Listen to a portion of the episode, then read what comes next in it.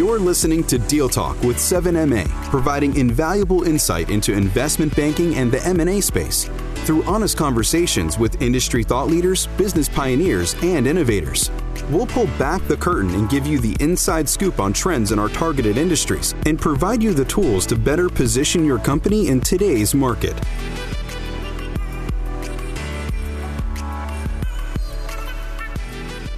Today's episode of Deal Talk with 7MA, I'm joined by Sean Wyrick and Rob Thomas, two former Seven Mile clients.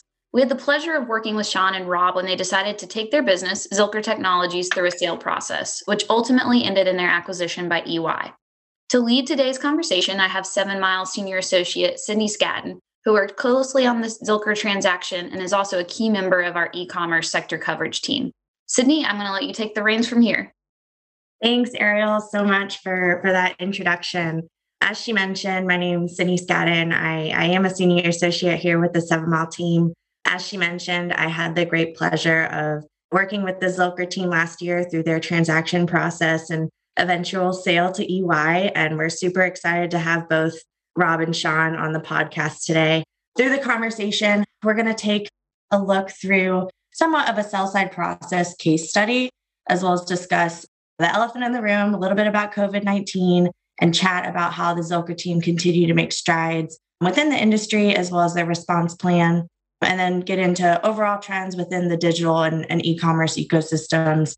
Rob, Sean, again, thank you so much for joining us. I would love to give you guys a chance to introduce yourselves and, and the company and learn more about how each of you got into the business.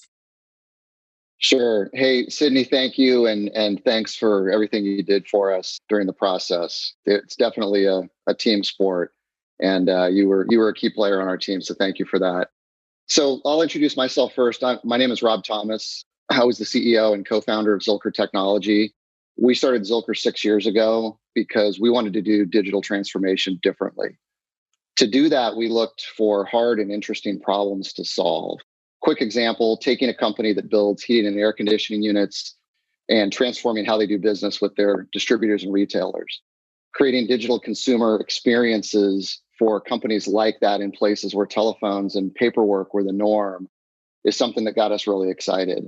So what keeps me interested in in this business and continuing to do this is helping clients like this achieve outsized growth from technology investments which lead to customer happiness, employees thrive, they're able to hire hire more people and clients are able to grow their businesses. Sean? Thanks Rob. My name is Sean Wyrick. I was the uh, CTO and the second co-founder of Zilker with Rob. We also had two other co-founders that uh, weren't able to make it with us today. But the reason, you know, Rob highlighted a little bit of why we started Zilker, and starting Zilker for me was was a lifelong dream. I always wanted to be a co-founder and establish a company and build it up and and realize the growth and the opportunity that comes along with that. And at Zilker, we were very lucky to have an awesome team. We were able to really expand our technology capabilities and build out into other solution sets around those, including things like creative and UI UX. And why consulting and, and why that industry was interesting to me is the fact that you know every customer has a unique challenge that they need to help help solving. As a consultant, you get to see those across industries and across customers and apply learning to each of those situations and, and really grow yourself as in your career and also get the opportunity to to help a customer from a different industry with something that you learned in banking, for example, and then turn around and use that in retail. I found that to be a very interesting part of being a consultant and and working in this industry. Awesome. I remember back in 2019 when, you know, I met both of you guys at our annual conference and here just about a year and a half later, what a crazy adventure it's really been. Would love to dive into a little bit about how you and, and the other partners decided shortly thereafter the conference it was the right time to explore this type of transaction. Yeah, I, I, remember that conference very well. We had a lot of really great meetings with other companies like ourselves and then with private equity firms as well as large strategics that were at that conference. Really, really great conference. So quick plug for that conference because it's awesome. and, and, and that was the third one that that I attended. Sean was there with me as well. And it and it really kind of got the ball rolling for this process because as we went along, we knew that somewhere along the way, it would be time to take our team and what we were doing to a bigger platform. So whether that was going to be private equity or being acquired by a larger strategic like we did, but we didn't really know the timing. We didn't set a timetable or anything, but when we were at that conference, we just noticed a change in the conversations that people were having with us. We could tell that there was an increased interest level. The things that we were doing in technology, which we'll get into a little bit later, the size of the company, the level of profitability and revenue that we had achieved were all becoming very interesting to investors. And so at that point, I think it was a week or so after that, we made a conscious decision to kind of test the market and we were very pleasantly surprised at the strength of the demand for what we do and, and really just as importantly, how we do it. I talked about that in my intro. I think we do things differently, and companies really did recognize that. We also ultimately found a buyer that was a great fit for our team. Had we not found that buyer, then we'd still be an independent company. But we found a really great buyer where our culture was aligned, our capabilities were just an almost exact fit for them. So, and we'll talk about that a little bit later as well. But yeah, it's been an interesting journey and it started at your conference. It sure yeah. has. And appreciate that shameless plug. And this might be yeah. another on accident shameless plug, but you know, what type of factors played into, you know, you guys deciding on an advisor and exploring that type of process?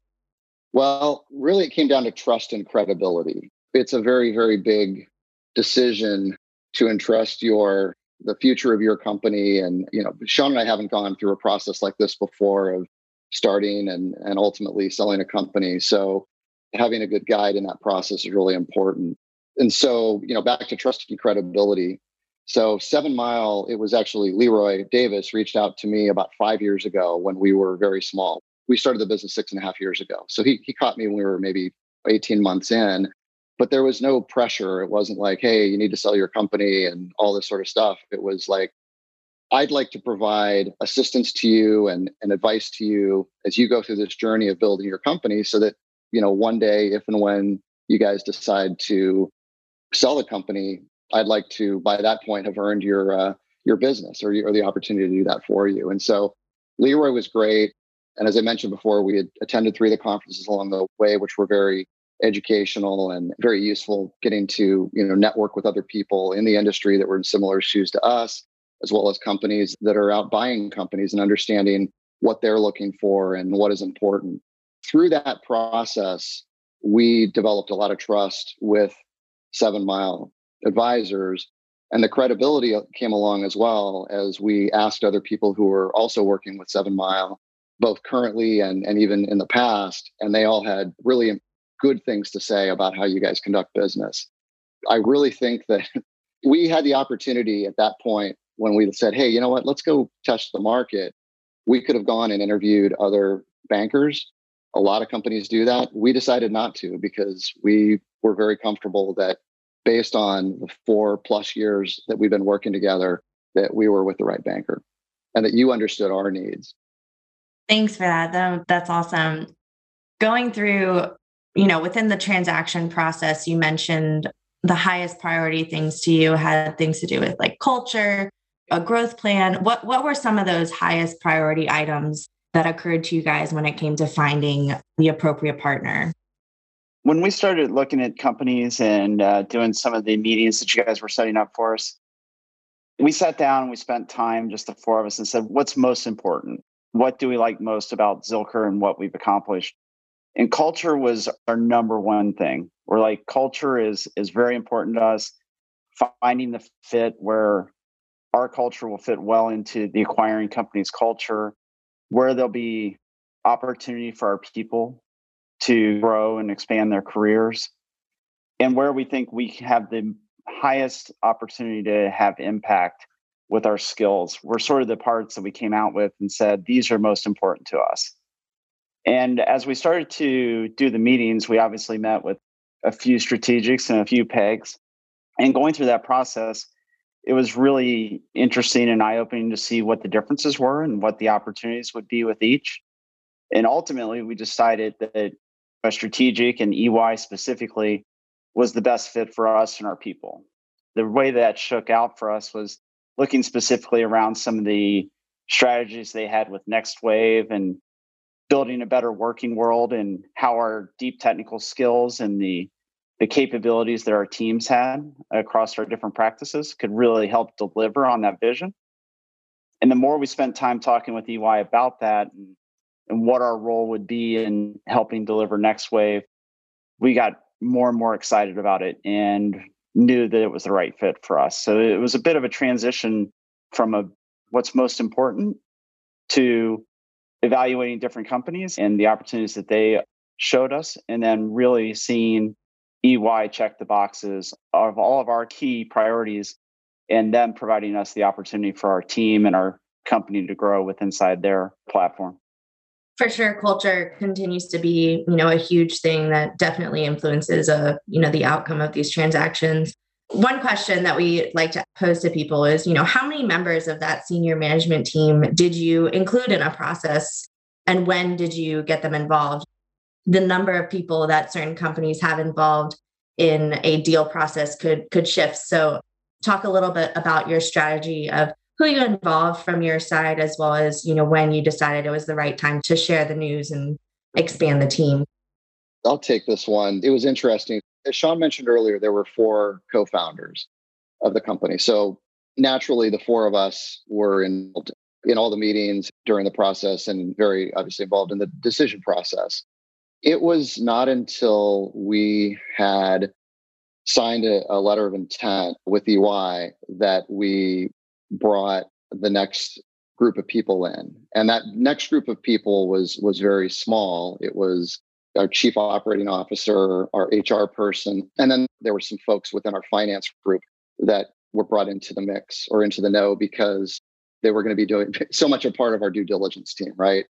You can only for so long say oh we're going to get audited by our bank or something like that and we just decided that it was it was appropriate to bring that group in but as i said it was a really small group kind of on a need to know basis. And while there were temptations along the way to tell other people because, you know, maybe they were involved in something with a client or something like that that could potentially be affected down the road where it's like, oh, you're going to love it, you know, when we get to the other side of this because we're going to be on this much bigger platform with a bigger company. But we resisted that temptation. And, and I think it's really good that we did. And I would recommend to others to keep the circle as small as possible and as feasible because if you don't, I've talked to others who have been a little bit more loose about opening up the group. One, the deal's not done until it's done. And you could forever put it in somebody's mind that, oh, well, now they're just trying to sell the company. Right. And so if the deal had not come together, in our case, it did, then, you know, you could be dealing with that going forward. But probably more importantly, when you tell people a million questions come out why now? What does this mean? What was the rationale behind it? All that. And if you have to answer all those questions because you want to respect the people that are asking those questions, you want to do it at a time where you're not still trying to close the deal and going through due diligence. You want to ask answer that at a time when you're prepared to answer all of those questions and to sit down and have roundtables and, and really do that. And so we announced it to the company when we had actually signed the agreement, the purchase agreement. And we were able to really think through and anticipate what types of questions we would get from the company, from the team, and really be able to sit down and spend the time necessary to start to get people comfortable with the decision. I love that. Was there anything you guys encountered during the process that, you know, you wish you had been a little bit better prepared for? We'll put aside the global pandemic for the answer to this question we were not prepared for that. None of us were, but that definitely made things a little spicier just because I normally during process of kind of getting to know companies and especially when you're narrowed in on one company that you're going to go and have do a letter of intent with and start through due diligence not being able to do any of that in person was challenging but surprisingly effective i think that can be said of a lot of the ways that by a lot of people and how we're working today in this remote environment so Sean and I, this is our first time being in this kind of a role and selling a company. But one of our partners, our CFO, had uh, experience with the sale of two other companies. And you know, through due diligence, so much of what goes on is is in and around the financials.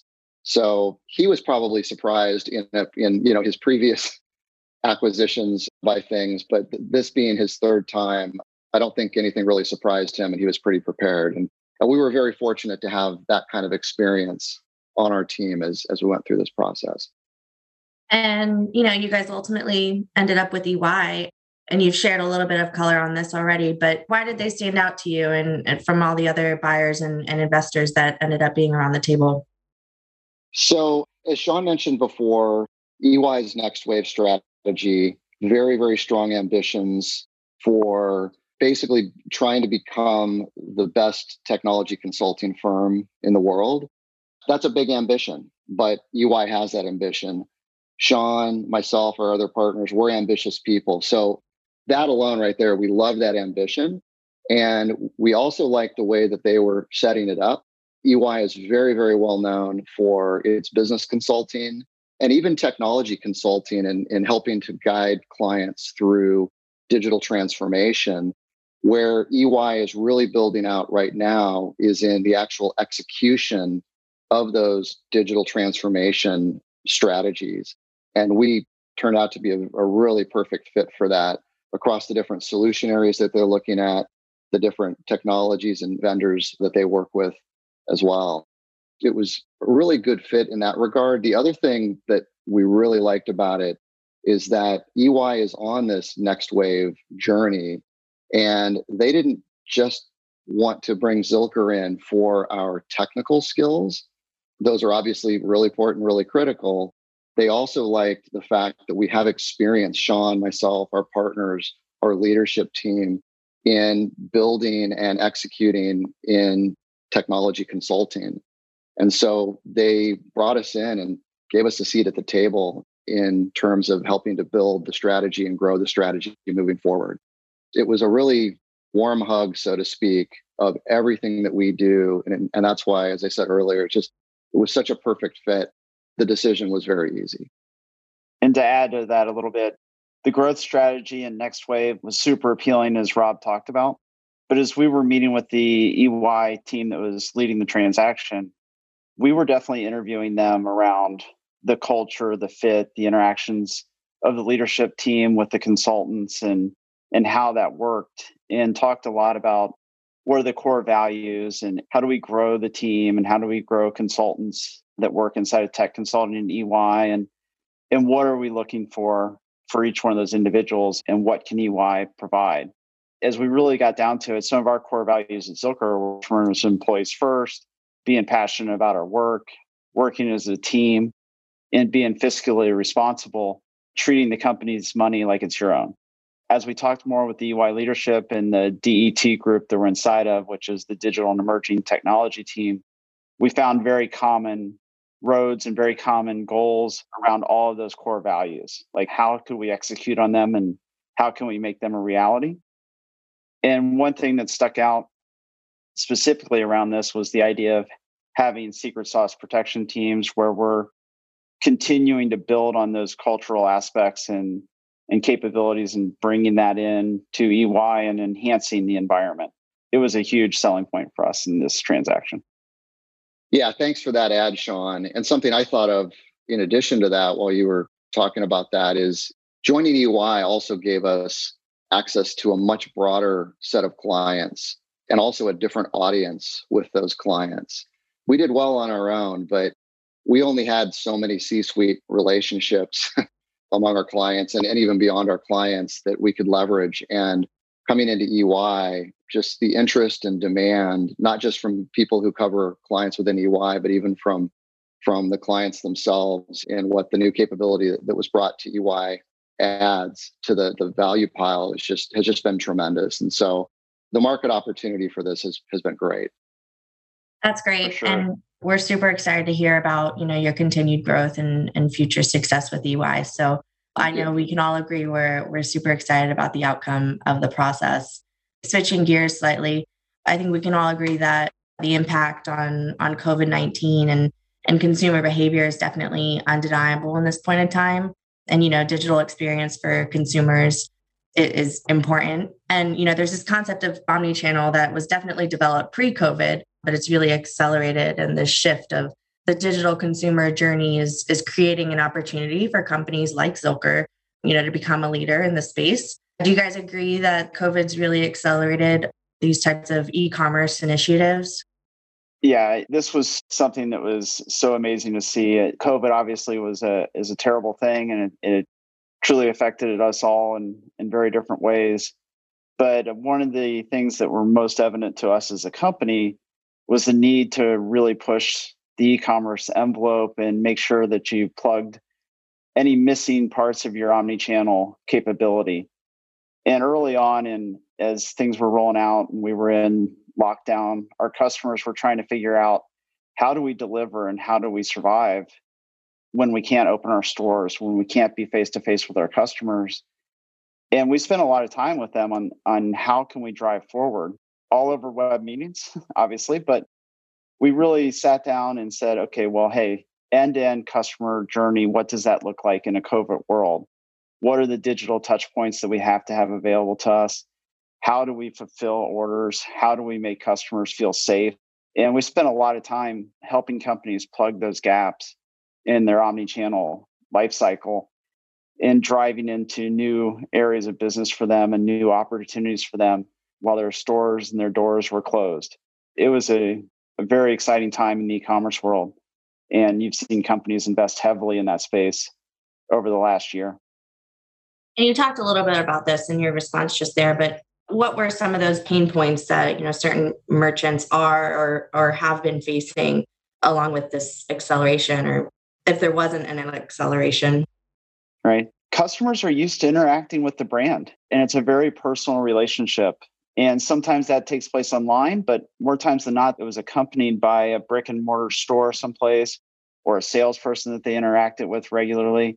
In the case of b2b merchants and what we found is that started to go away. You had to find ways to plug those gaps and maintain that relationship. And some of the challenge came up was, you know, hey, we've got a really good website, we're able to capture orders, but maybe our fulfillment process isn't as strong as we would like. Or how do we handle returns more successfully? Or how can we take advantage of inventory in our different regions and locations whether they be stores or distribution centers? How can we most effectively get those to market and get those to the customers? And how do we do it safely, right? Like, how do we deal with in work environment and pick, pack, ship things? All that stuff came to play and had to be had to be taken care of both with technology and with just process change inside the the customers environments and companies Right. And maybe to talk a little bit about supply chains, you know, are they able to keep up with these transitioning distribution channels and the ultimate effects that that has on direct to consumer? Through 2020, and we're, we're seeing this in 2021, the continuation of it is, you know, we've started to shift as society more to those digital touch points and in interactions with the companies that we purchase from. And as a company, but it's easy to take those orders as long as you've got the infrastructure in place and you've got the website in place, which a lot of companies do. They might need some improvements there, but they're they've got some of those in place already.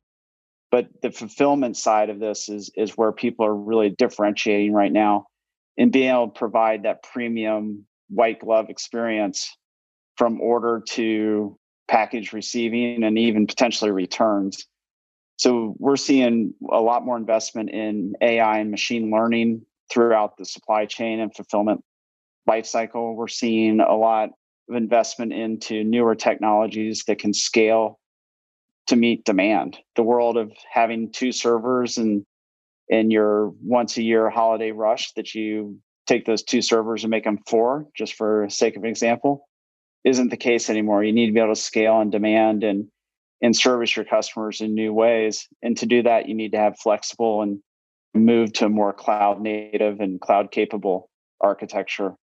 And I think those are some of the biggest biggest things that we've seen with challenges in in the supply chain and the e-commerce side is how do you build out that capability internally to better service your customers?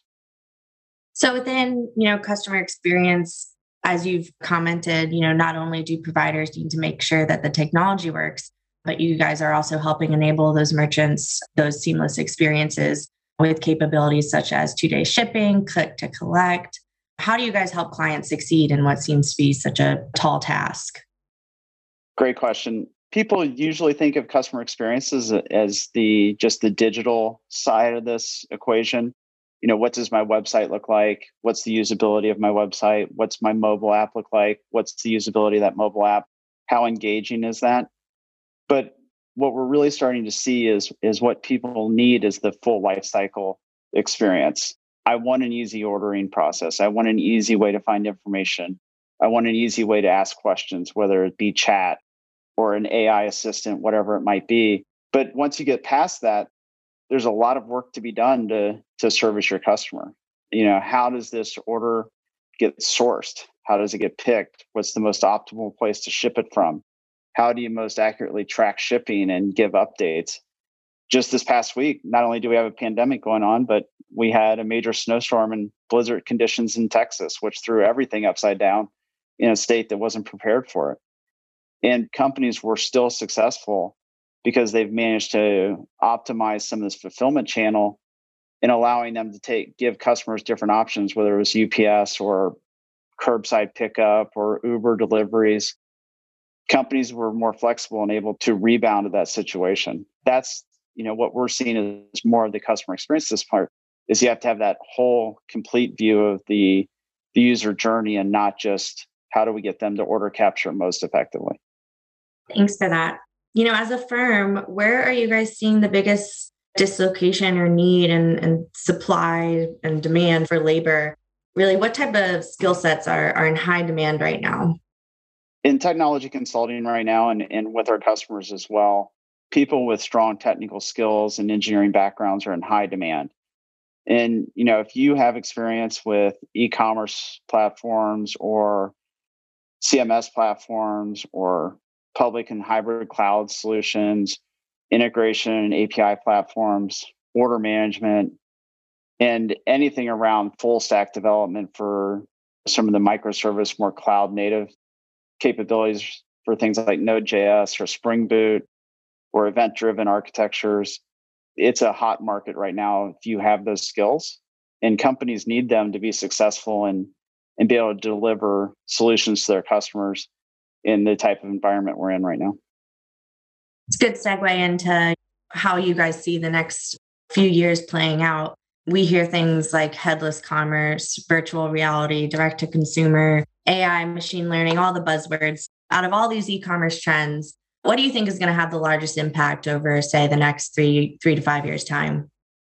I think, from my perspective, customers are going to expect that white glove service, and I, I know I said that before, but from beginning to end, and to enable that type of service for for your end customers, it's going to be really important that you can have flexible technology stacks, things that are API driven and able to scale to meet the demand what I think will be most predominant over the next few years is embracing that more of a cloud native approach to things, API first, delivery of content, delivery of product information, checkout and procurement services, whether it's through your own channels or partner channels.